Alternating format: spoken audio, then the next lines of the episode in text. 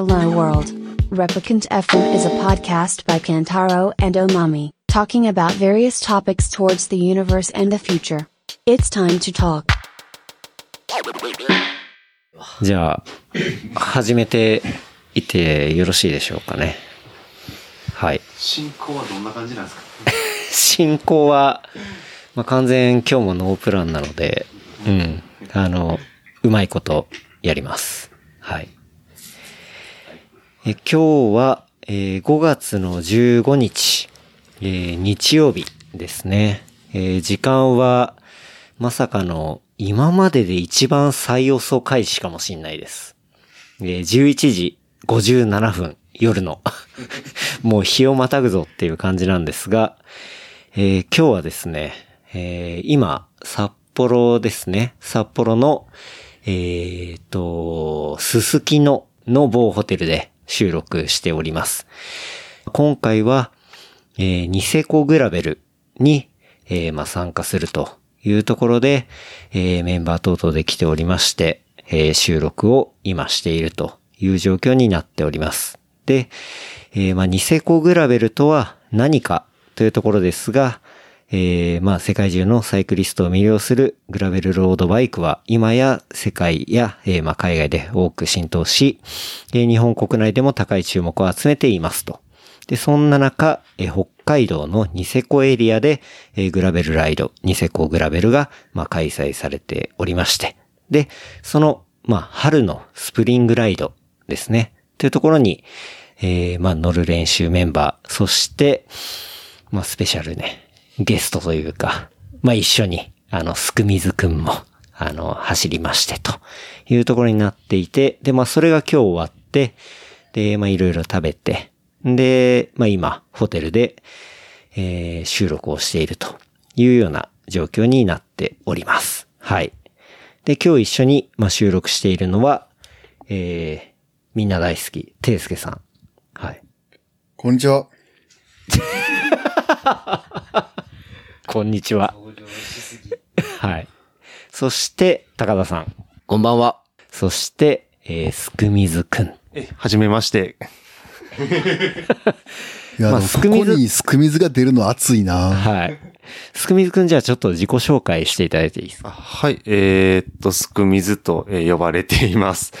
あのーシクロクロスのレースをもうずっとやってまして、まあ自転車、えーロードも乗るし、まあマウンテンバイクも、まあシクロクロスももちろん、で、まあグラベルロードも、えー乗ってるような、えー感じなんですけど、まあいろいろ乗る中で、えー今回、えー一緒に来てもいいよとお誘いいただいて、まあ、ニセコグラベルに、まあ、参加させていただいた次第でございます。あのまあ、ほとんど初対面のね、方も多かったんですけど、まあ、お互い SNS でぐらいしか知らない感じで、まあでも、よくしていただいて、まあ、今日一日、あの、とても楽しむことができました。はい。そう。すくみずくんは僕は初めて会ったんですけど、うん。あの、札幌に着いたタイミングぐらいで、あの、すくみずっていう、すくみずさんっていうアカウントからね、あの、フォローされて、あ、これがすくみずくんかっていう、はい。っていう感じで、まあ今日は初めて会っあ、今日っていうか、まあこっちで初めて会って、はい。まあ一緒にね、走ったっていうところなんですけど、ていすけさん今日はどうでしたか？ニセコグラベル、スプリングライドは。あ、よかったですよ。うん。よかったですよ。いや、これね、あの、はい今日3軒ぐらい飲みに行って、はい。この、ちょっと今、0時やけど、はい。もう寝る気満々やったのに、もうはい全員いやいや収録させられてるっていう。デプリカント史上初の、はい。もう出たくないけど出されてるっていう状況が 3人っていう。そうっすね。なんでかまあでも、あうんの、ニセコラベルは、あの、去年はそのニセコの山の上が発着で、うん。まあ最後、あの、クソ登らされて終わるっていうルートやったけど、今年はなんかその、山の下？はい。あの、公園がまあ発着で、うん。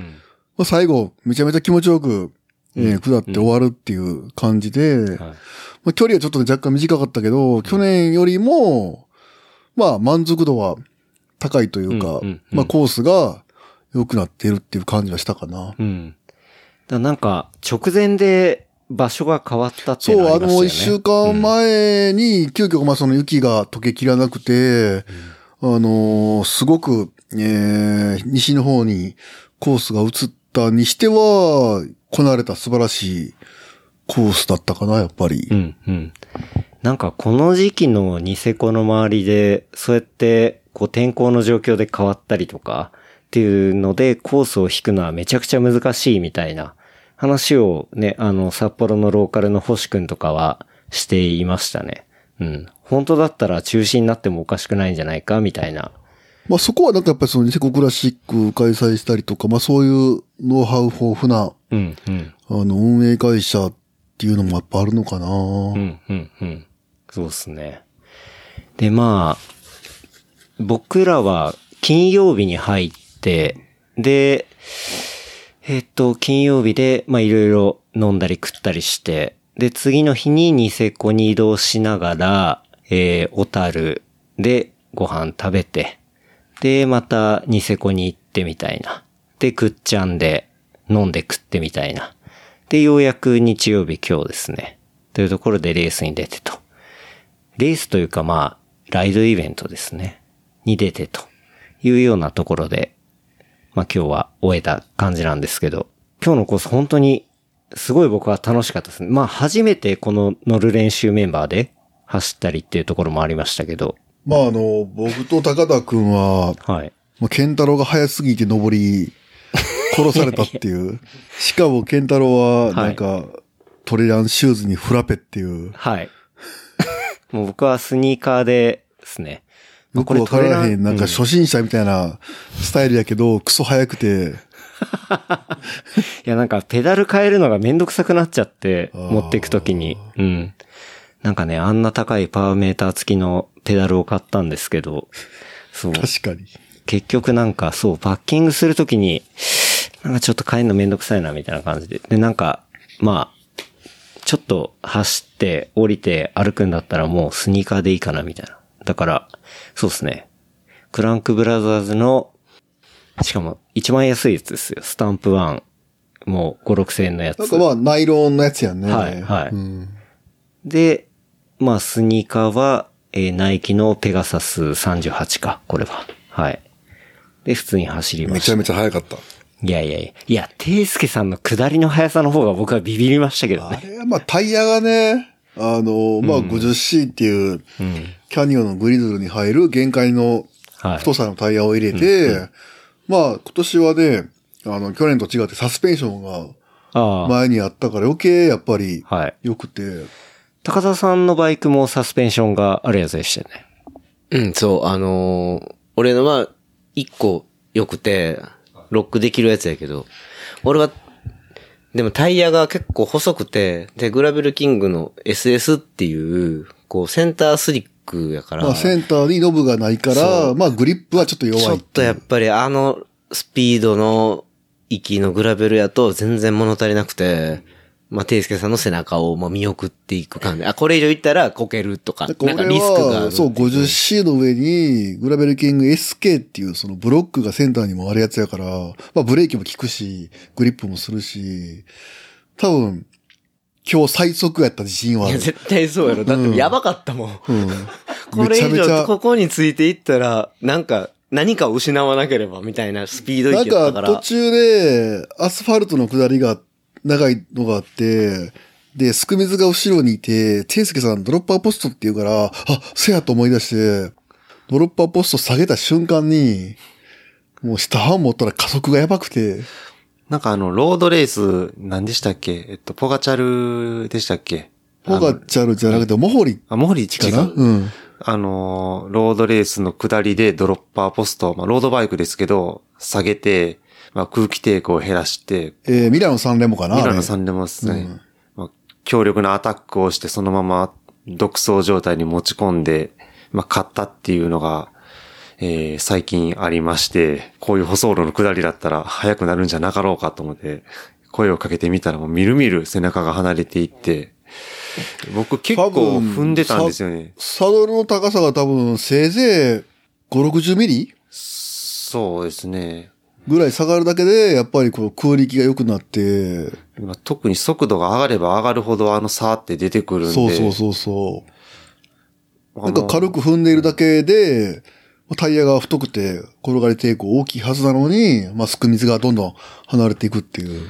いや、あれは結構衝撃でしたね。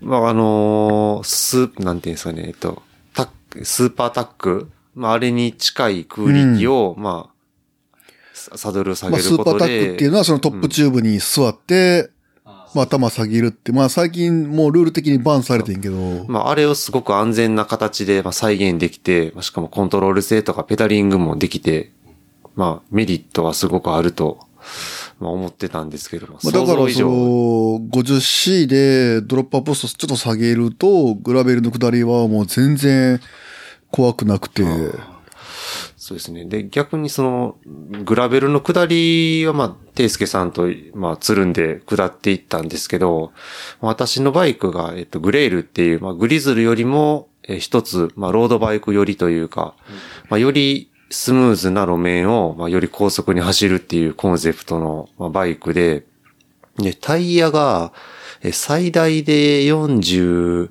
えー3ぐらいだったかな。で、入ってたのが、えー、38ミリの、えっと、グラベルキング SS っていう、まあ、センターがスリックで、まあ、両サイドに、まあ、ノブ、ノブがあるようなもので、で、まあ、舗装路はほとんどロードバイクに近いような、まあ、スリックタイヤとして走れるんですけど、やっぱりグラベルになると、その、バイクが立ってる状態だと全くグリップしてくれないんで、特に今日のニセコグラベルのコースって、下りが時速40キロ超えてくるような、あの、直線の下りとかがあって、そういうところって、バイクが暴れ出して、前輪と後輪が逆方向に滑ったりするんですよね。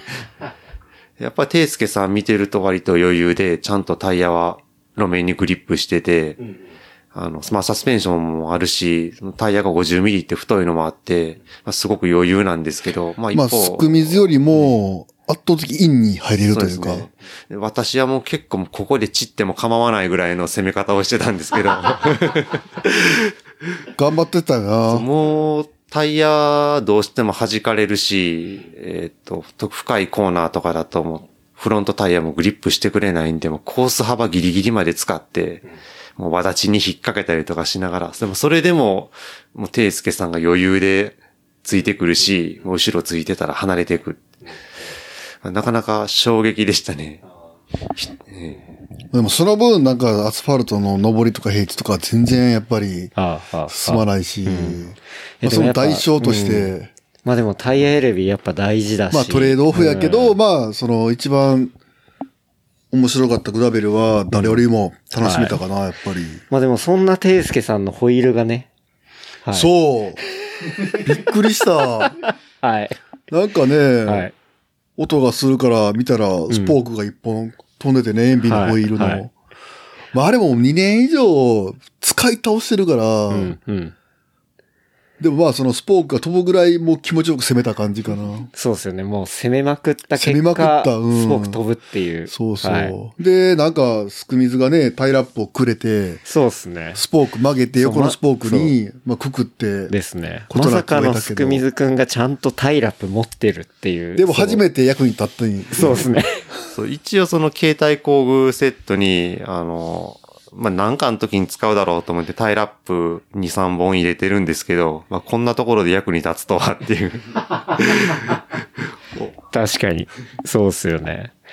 だ本当にね、ていすけさんのそのスポーク飛んだ時にみんな、わ、ようやくハプニング来たみたいな。なんか、いやそのみんな、みんなキャッキャして、こうビデオ回すっていう。僕たち全員キャニオンちゃんとしたグラベル用のバイク乗ってきたから、まあ、結構万全やったから、まあトラブルもなく、パンクもなく、なんか自分のね、ライディングのミス以外でそうそう、なんかトラブル起きないようなね、体勢だったんですけど、あの、スポーク飛ぶのは仕方ないですよね。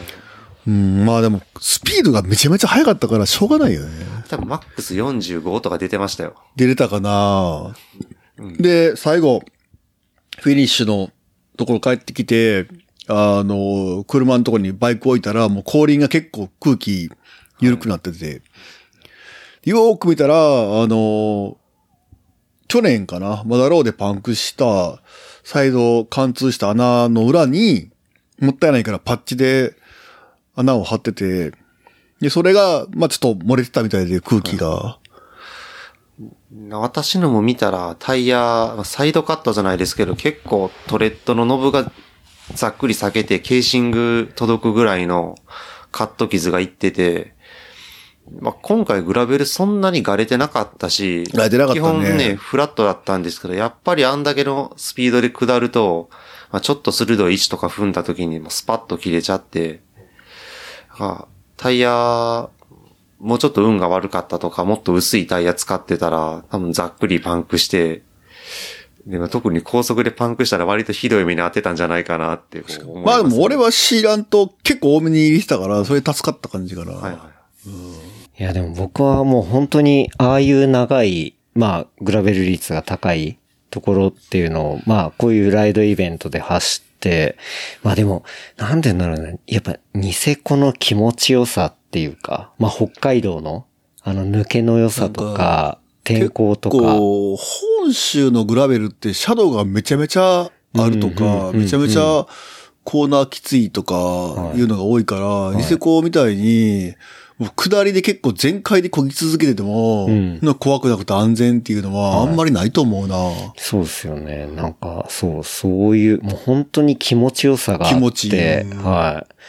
で、まあ気候もね、本当に湿気もなく、で、今日はね、もう死ぬほど晴れて、ちょっと日焼けしたもん俺。そうですよね。いや、正直前日ひどい雨でしたもんね。台風みたいな風が吹いて、もう明日これやったらマジで嫌やなと思ってたらね、朝。俺、あの、ゴアテックスのジャケット持ってきたし、ラファのエンブルケーション持ってきたし、結構防寒対策はしてきたもんね。それを全然いらんかったもんな。全然いらんかったも。うんん。で、グオーマーすらもいらんかったかも。暑かったよな。アームウォーマー外したし、途中で。うんそうですね。だから天気にも恵まれっていう感じで、まあいっぱいいい写真撮れましたね。はい。うん、うん。ぜひなんか、あの、なんだろう、ストーリーズ見てほしいね。まあ、残ってるんやったら、そうですね。24時間以内だら。から残ってるかもね。多分全然残ってますね。そしてあれですよ。一緒に走ったレジェンドがいましたよね。ああ、やばかったな、はい。なんか、うん。まあ、ちょっとなんか、クラシックなはい。ジャージをはい。着て、で、ちょっと古めのヘルメット被って、うんうん。よくわからない、なんかシティライド向きの e バイクはい。を乗ってる、すごい背の小さなおじさんがいて、うん。でもなんか動きが、ただもんではない感じがしてて、うん。でもなんかやたら規制を発したりとか、規制。挙動不審で、確かに。でもなんかその十字路とかに差し掛かったらわざわざその人が道路の真ん中に立ってくれて、で、車来てないからどうぞみたいな感じのことをやってくれてて、いや、こういうのができるってなんかたらもんじゃないなと思ってて、よーく背中のジャージを見たら市川って書いてあって、はい。まさかと思って、うんうん。まさかあの市川さんですか？って言ったら、はいあ、そあの市川です、みたいな。うんうん。だそれっていうのは、市川正俊さん。市川正俊さんで、まあその、まあウィキペディアを見ると、うんまあヨーロッパ載でってる人 6, ですよね勝しているっていう。はい。だから日本のロードレースのプロで歴史上一番成功している。はい。そう、市川正俊さん。本当に、そうっすね。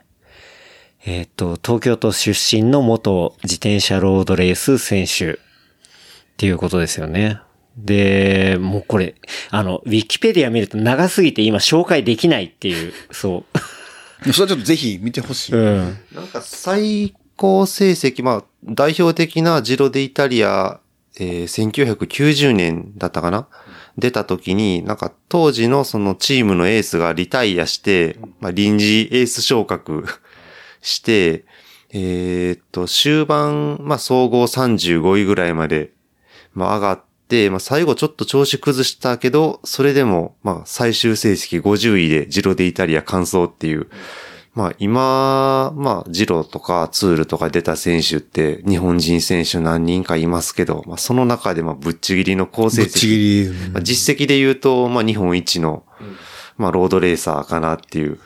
まあそんなレジェンドがこう e バイクで、なんかキャッキャキャッキャ、規制を発しながら。あの、はしゃぎながら走ってるっていう。いや、なんか、ああいうレジェンド級の人ってちょっと気難しくてちょっと怖いみたいそうな。なんかね、昔の写真見たらすごいこう、ね、男いや前で。昔の写真見たらめちゃめちゃかっこいい。かっこよくって、でもこの人多分なんか、目合わせたら怒られるやろなぐらいの、そういうオーラがあったんですけど、なんか実際今、今見てみるとちょっと丸くなったんかもしれないですけど、ちょっと愉快なおじさんみたいな、愉快なおじさんやったな61歳にしては愉快やったな落ち着きがちょっとない感じの子。多動やったな いやー、でもあれ、市川さんって気づいた時の、ていすけさんのはしゃぎ具合が。いや、俺は、その、まあ、ジョン・トマックっていうそのマウンテンバイクの90年代のスーパーヒーローがいて、まあ、ジョン・トマックと並ぶぐらいやっぱりこうなんか、スーパースターで、ほんまさっきも言ったけど、サッカーでいう数、うん最初に海外に、本場に飛び出して成功した日本人が市川さんで、だから、その、まあ、荒城幸也っていう選手もすごい成功はしてるけど、でもそれはまあ中田秀うんなのかなっていう。うん。いや本当にそうやと思う。でちょっとね、羨ましかったのが、私やっぱり自転車乗ってまだ12年 ?13 年とかそれぐらいなんで、まあ市川さんが現役やった頃って、もうほとんど知らないんですよ。やっぱ、ていすけさんって、まあ、乗って長いですよね。なんかその辺の時代をまあ割とリアルに知ってるというか、まあその昔のことをなんか実際体験して知ってるっていうのはちょっと羨ましかったなって。まあでも、本当はあの市川さんの成績を超える日本人が、まあ当分出てこないなと思うもんね。うん。いや、あの、ファックスの紙が切れた話とか面白かったよな。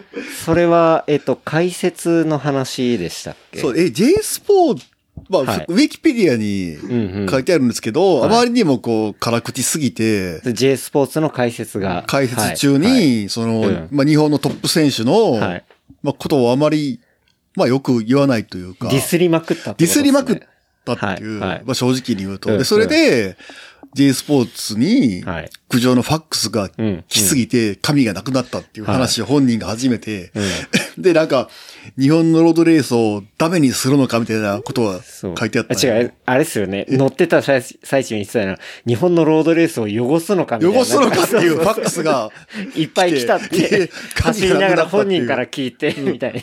この人やっぱやべえと。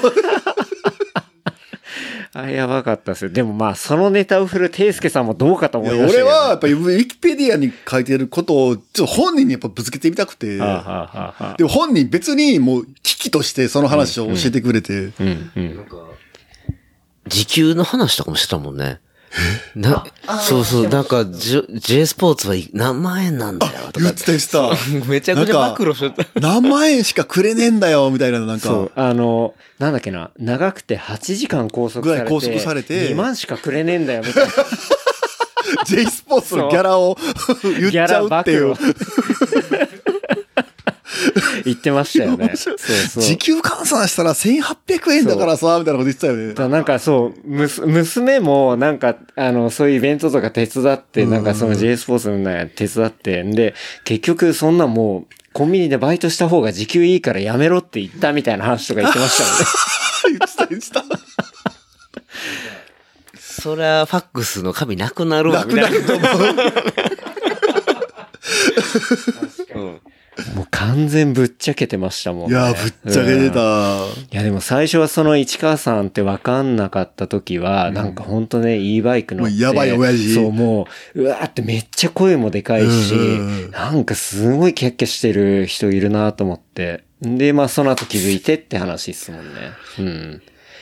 いや、すごかったっすちょ。っとこれはほんとマジで、うん。あの、ウィキペディアで見てほしい。確かに。えぐいから。はいまあ、ほんとガチレジェンド。ガチレジェンドやな。だし、オリジネーターだしっていうことっすね。パイオニアだしっていうことか。うん。だまあそんなね、レジェンドとも走りながら、そうそう。で、景色もいいし、グラベルもいいし、みたいな。うん。っていうところで、で、まあね、まあ今回、やっぱ NB 君もね、写真を撮ってくれて、うんはい。シーンもすごい良かったし、で、渡辺さんもね、いそうたしですねね。。はい。で、まさかね、あの、これ多分、後で、まあ、ていすけさんのね、あの、YouTube のチャンネルに出ると思いますけど、ケンタさんもね、ケンタさん、俺初めて話した。はい。あまあ、登録者数20万人超えの、まあ、はい自転車系 YouTuber ではもう、プッチギナンバーワントップやね。はい。うん。話してましたもんね。なんか、ケンタさんの話はいろいろ聞くねんけど、みんながみんな口を揃えて、うんめちゃめちゃいい人やって言うねや。はい。もうそれが分かった時は、ほんまにいい人なんやなって。で、しかもなんかね、乗る練習って、ね、あの、認識しそうてくれてそうましたもんね。そうそうそう。で、だからまあ、うちの取り扱い製品も使ってもらったりとかして、まあ実は、バーテープとか、そうそう、バーテープとか、うんはい。うん。そうっすよね。そんなセッションもあったりとか。そうそうそうそうんなんか、まあ、参加の人数は結構限られてはいるんですけど。まあ100かなうん。でもなんかすごいね、こう、濃いメンバーとかいろんな人とか、会えて、なんかライドイベントすごい楽しいなと思ったし。これはまあ、ちょっと続けていけばう、んすごいイベントになりそうかなっていう感じはするよそうっね。なんかね、もっとソーシャルで発信してほしいなっていうのはありますよね。本体の方かあ、ら。ディスるんや。いやいや、じゃなくて、いや、ものすごい僕はまあ初めて、まあニセコに来て。せやねんな。はい。ちょっでとやっぱり主催側のそういう、本当素晴らしいイベントやのに、もったいないなっていうのはあるよね。そう、もっと、だ、僕も撮ってて、もう、いくら写真撮っても全映えなんですよ。んも確かう、に。どこ切り取って多分もなんか。ノールックで写真撮ってもすごい写真撮れるねんけど、はいはいだし、まあ実際乗ってても楽しいし。まあ、そこは多分、その、彼らも、その自分たちが置かれてる環境の素晴らしさに気づいてないんかもね。ああ、まあまあまあ。住んでるとあそこ気づかないみたいなことありますもんね。で本州からやっぱあのグラベル来て走ると、本当素晴らしいいし、やー、本当にもう自分の能力以上のあれで下りたくなりましたもんね。そう、まあだから本当、まあ炎上したらあれやけど、まあ日本にちゃんとしたグラベルはもう北海道ぐらいにしかないって結構言ってんねんけど、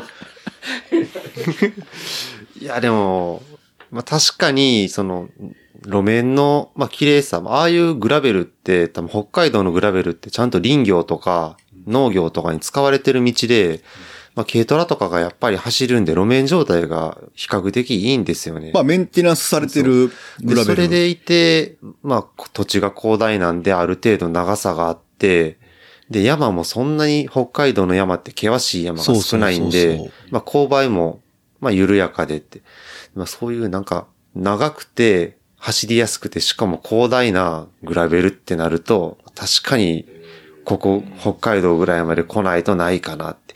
で、コース組み込まれなかったところ、普通に舗装路を走ってても、ちょっと横向いたら、もうすごい極上の川沿いのグラベルみたいなのがもうチラッチラ見えるんですよね。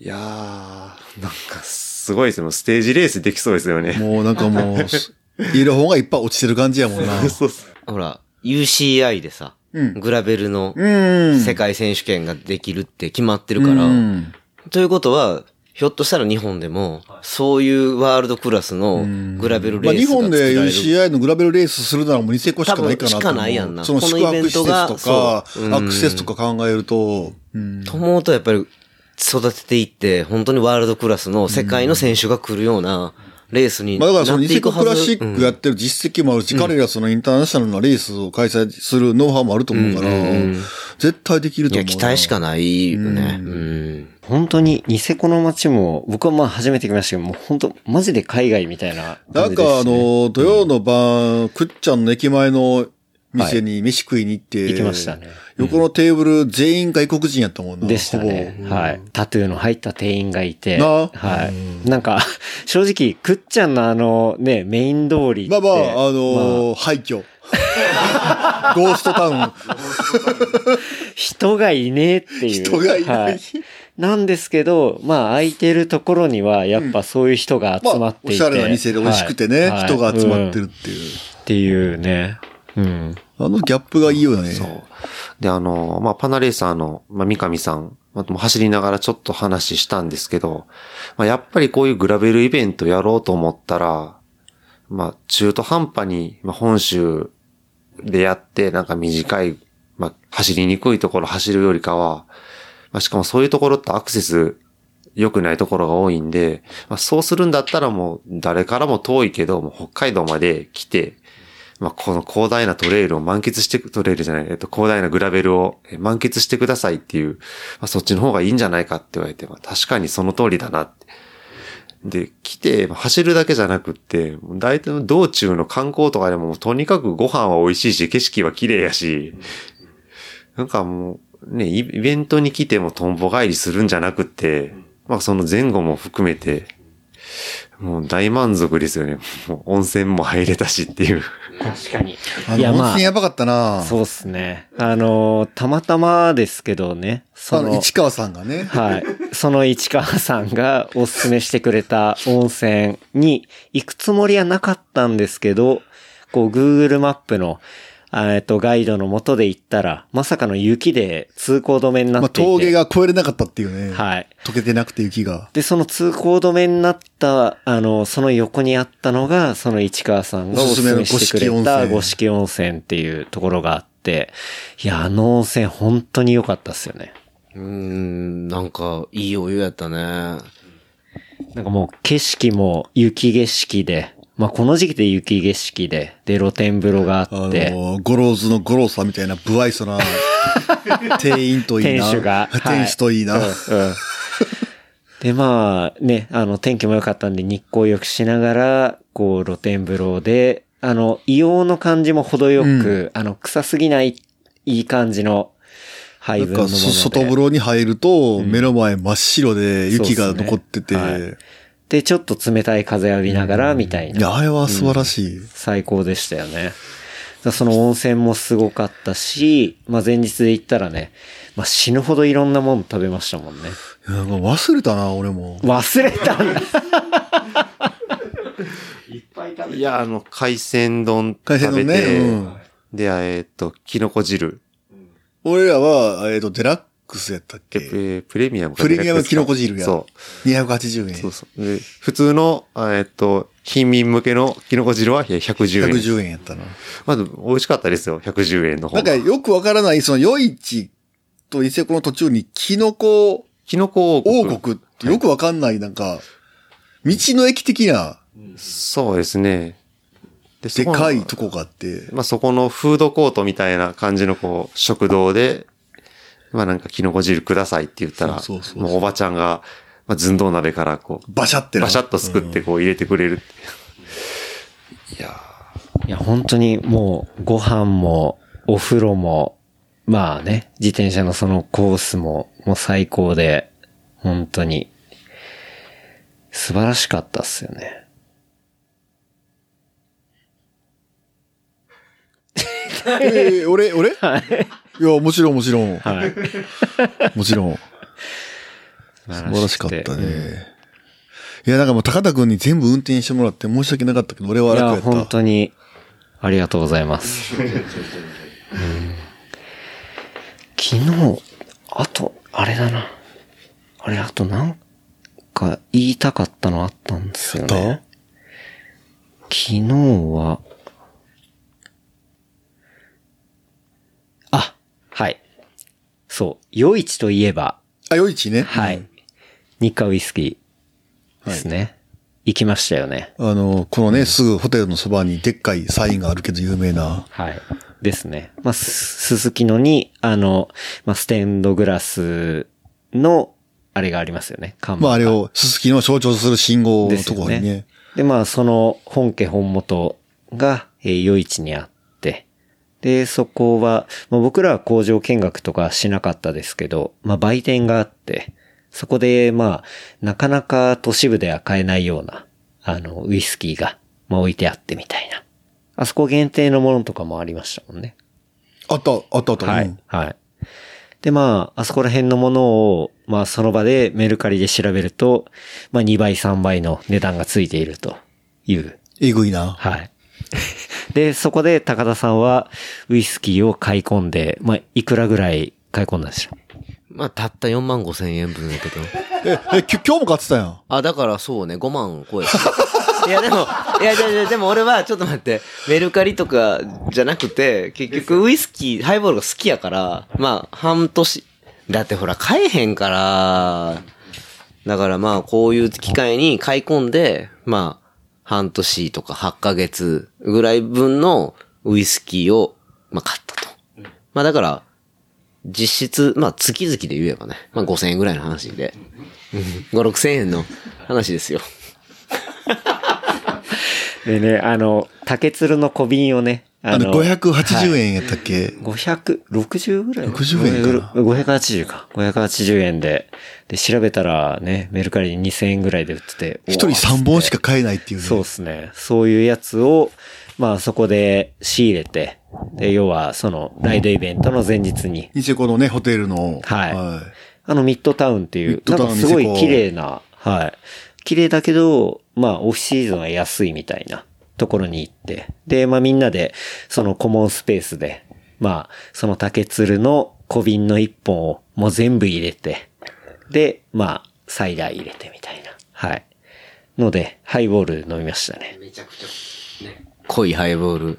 だお店とかで飲むと、やっぱもっと薄いから、あれがやっぱ自分で作るハイボールの醍醐味で、もうアルコール度数10%超えの、むちゃくちゃ濃くて、ある、ウイスキーの香りがすんごいするハイボールをこうみんなに飲んでほしいなと思って。いや、あのハイボール、いや、僕あんまウイスキーって、まあずっとビールばっかなんで、あまり飲まなかったんですけど、あの時その竹鶴のミニボトル1本入れて、そのハイボール、うまっと思って、うん。本当に美味しかったっすね。なんかその、夜市の、その、売店の店員さんにな、はい。竹鶴ミニボトルじゃなくてちゃんとしたサイズのやつはないんですかって聞いたら、はい。ありませんって、その、シュプリームの店員より冷たい感じでありませんって言われて、あるわけねえだろぐらいのそう、感じで。お前何考えてんねやぐらいの感じで言われて、そこになかったらないです。そうそうそうそうそう。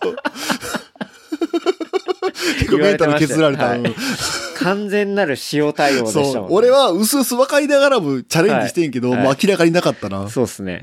ああ、ごめんなさいとかで、ないです。そんなんもうなかった。ごめんなさいなんかなかった。うんでもさ、口調は丁寧やったよね。そうあの。インギンブレー。そう、インギンブレね、んあの、す申し訳ございません、品切れしておりますみたいな、うん。丁寧な口調をすんごい冷たく言うっていう、新しい塩対応やなと思って。確かに。そうでしたね。うん。いや、本当にそう。うん。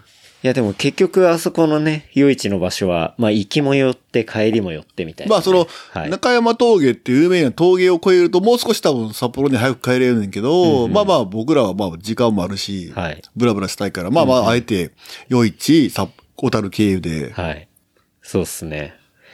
で、まあ戻ってきて、結局、やっぱそのノースウィーリーのね、はい。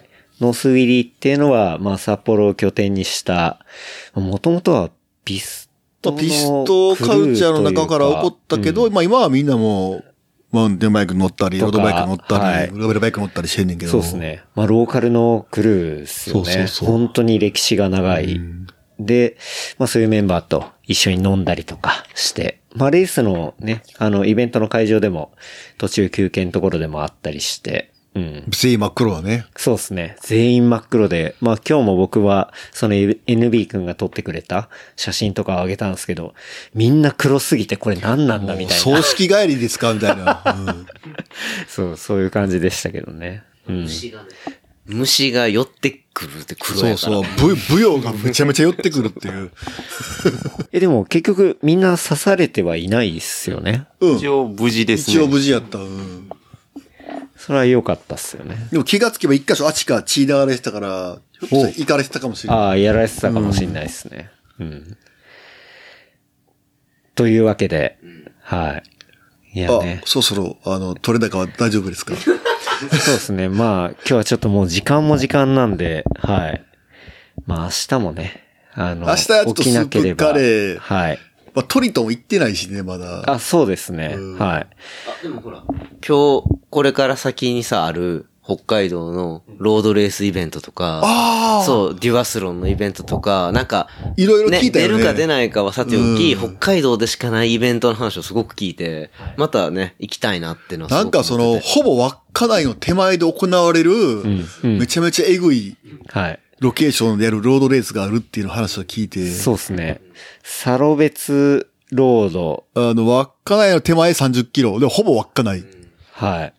ほぼ稚内のサロベツ100マイルロード。はい。札幌からくっそ遠い、飛行機で行かなあかん距離。っていうのに乗る練習メンバーで出ようか、みたいな話とか、あとは、なんかそう、山田くんから誘われたのは、えっと、ミホロデュアスロンっていう、だから、ラン、バイク、ラン。そうですね、ラン10キロ、えっと、バイク80、ラン10みたいな。あ、バイク挟むんだっていう、はい。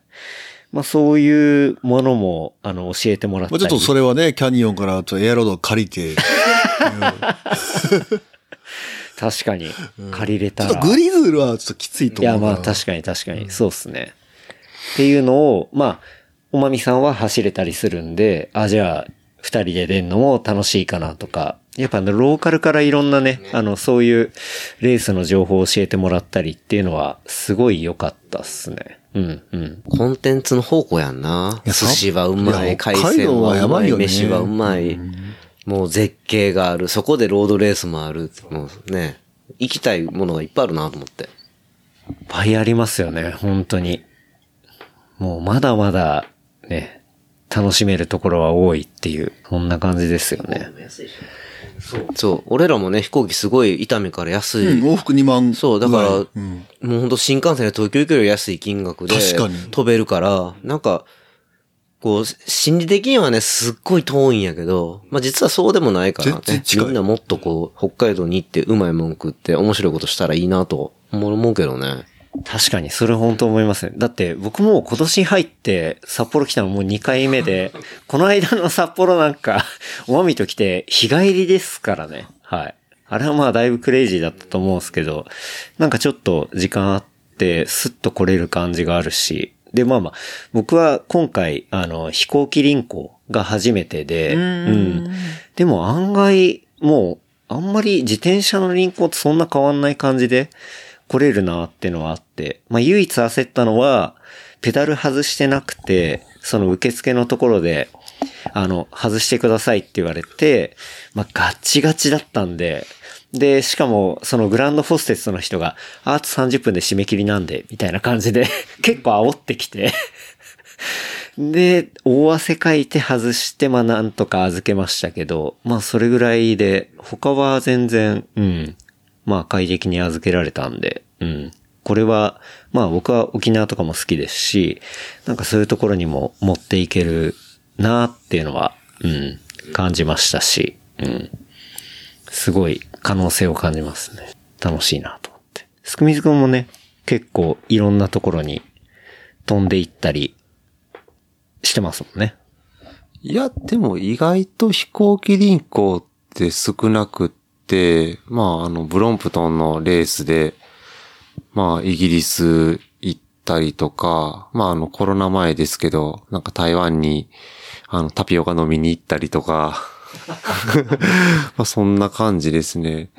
で、あと、まあ、東京行くときも、実は新幹線で行くよりも飛行機行く方が、あの、近かったり、近かったりって、まあ、安かったりするんで、あの、まあ、ブロンプトン積んで、積んでというか、まあ、預けて、まあ、ちょっと東京行って、まあ、観光して、まあ、帰ってきたりみたいなのを、まあ、稀にやったりしてます。いやね、本当に自転車いろいろ可能性が広がるなって思うし、楽しいなっていう感じですね。うん。ちょっと一旦今日はね、あの、終わりにしますが、まあ、あれですね。時期で言ったら、来週、再来週が、いよいよ、プレステージ3条ですね。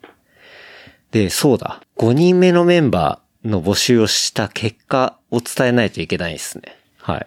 これはちょっと、高田パイセンから、俺、うん、まあ、何人かからね、お話はいただいたんですけど、なんかこう、なんやろ、長い距離を一緒に走ったり、まあ今日も例えばていすけさんがトラブルあったりとか、なんかそういう時に、俺、知らん人と一緒に走ったらその人のことムカついてしまうかもしれんって、すいません、僕のもう勝手な、あの、感覚というか、うん。あの、やっぱり、そのイベントでね、イライラしたりとか、ネガティブな感情になってしまいたくはないので、申し訳ございませんが、まあ4人で走ることを、にしました。まあこれやっぱね、高川さんまあ、そういうところもあって、っていうところで、まあ今回は、うん。そもそもやっぱりね、友達と自転車に乗りたいっていうのが一番最初にある気持ちやから、うん。まあそこは、そこに正直で言おうかなと思って。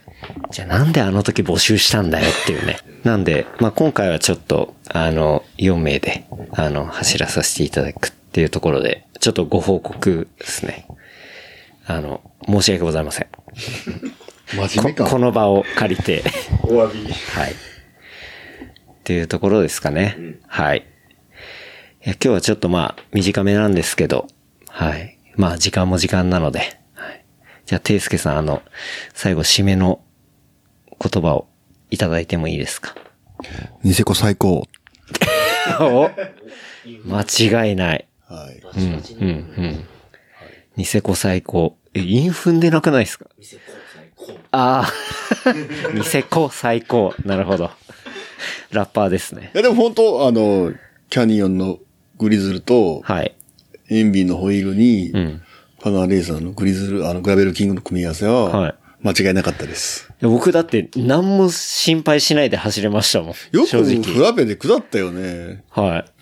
まあ、うん、フラペ、あんまこ、フラペの方が僕怖くないっすね。まあまあ確かにね。はいうんうん足がすぐ出るしね。まあまあまあ、うん。だし、なんか登りもちょいちょいポジション変えられるんで好きなんですよね、なんか。まあこれ聞いてね、興味が出た方はぜひ次の秋のね、開催うん、うん。にですね出。てほしいですね。確かに。もう少し多分、ショーアップというか、はいあの、派手にやるっぽいんで、はい。あれってまだ申し込みは？開始はしてないんですよね。まあ全然。9月4で決ま9る月4日。9月4日。まあ、ちょうど、うっすら寒くな、まあ、でも、ニセコはもうだいぶ寒いんですかね。いやー、だけど、去年めっちゃ暑かった暑かったりすんのよね、北海道も最近。だから、まあ秋、ひょっとしたら紅葉とか綺麗かもね。うん。だからまた景色が美しくて、気持ちいいライドができるような気もする。はい。五色温泉もいいんで。そうですね。スプリングライドはまあ新緑で。で、ね、その9月のものは、まあひょっとしたら紅葉とか、色づきがあるかもしれないし、五色温泉はずっとあるし。で、海鮮があって、で、キノコ王国があって、はい。で、ジンギスカンもまあ今日食べましたし。まあまあ、ジンギスカンはススキノのポッケがおすすめですね。そうそうそうはい。そう。ぜひ、鈴木のポッケ。で、あの、生ラムを食べてほしいですね。うまかったね。うまかった、あれ生ラムマジで。すくみずくんも生ラム間違いないです。そうですね。なんか、どうしてもね、ラム肉って臭いイメージあったんですけども、一切臭くないし、なんかちょっとバターみたいな風味がこうあって、あ、美味しいラム肉ってこんな味がするんだって、ちょっと感動しました。あれはね。で、しかも塩で食べたりするのがね。そうですね。塩で食べて美味しい肉は間違いないですよ。確かに。そうですね。なんで。今週のおすすめコンテンツは、もう北海道じゃん。ですね。はい。北海道。おすすめコンテンツですね。はい。というわけで、いや、本当に楽しい金土日。で、まあ明日帰りますけど、うん。をなんかね、こういう感じで仲間で過ごして。で、まあ今日収録には参加してないですけど、あの、乗る練習のね、メンバーの笹明さんも、あの、いろいろお店とか、はい。こう、友達とかを呼んでくれて、まあそのおかげでね、あの、すごいローカルメンバーとも触れ合って飲んで、で、まあ NB 君も来てくれたりとか、っていうところがあって、まあ単純に走るだけじゃなくて、こう、面白いっていう。うん。はい。笑いましたね。まあここには載せられない話ばっかなんですけど。っていう。はい。っていうね。やっぱそこは旅の醍醐味なので、うん。で、やっぱ旅にね、あの、うん。プラスするっていうのは、すごい面白いなと思った。うん。っていうとこですね。はい。はい。じゃあ、締めさせていただきます。えー、番組の感想、フィードバックは、ハッシュタグ Replicant FM、ハッシュタグレクリ、喋れない。ハッシュタグ、レプリカント FM までいただければと思います。あとは、話した内容をまとめたショーノートは、 replicant .fm で見ることできますので、えーこちらも合わせてチェックしてみてください。えー今日はですね、あの、まあ、レースを終えて、まあ、飲んでっていうところで、まあ、ちょっとショートな感じでありましたけど、まあ、でも楽しい感じは、あの、伝わったかなと思っております。じゃあ今日は改めまして、えー、札幌すすきのから、えーお届けしました。えーゲストは、ていすけさん、高田さん、そして、えー、すくみずくんで、えーお送りさせていただきました。はい。それでは、また来週、ありがとうございました。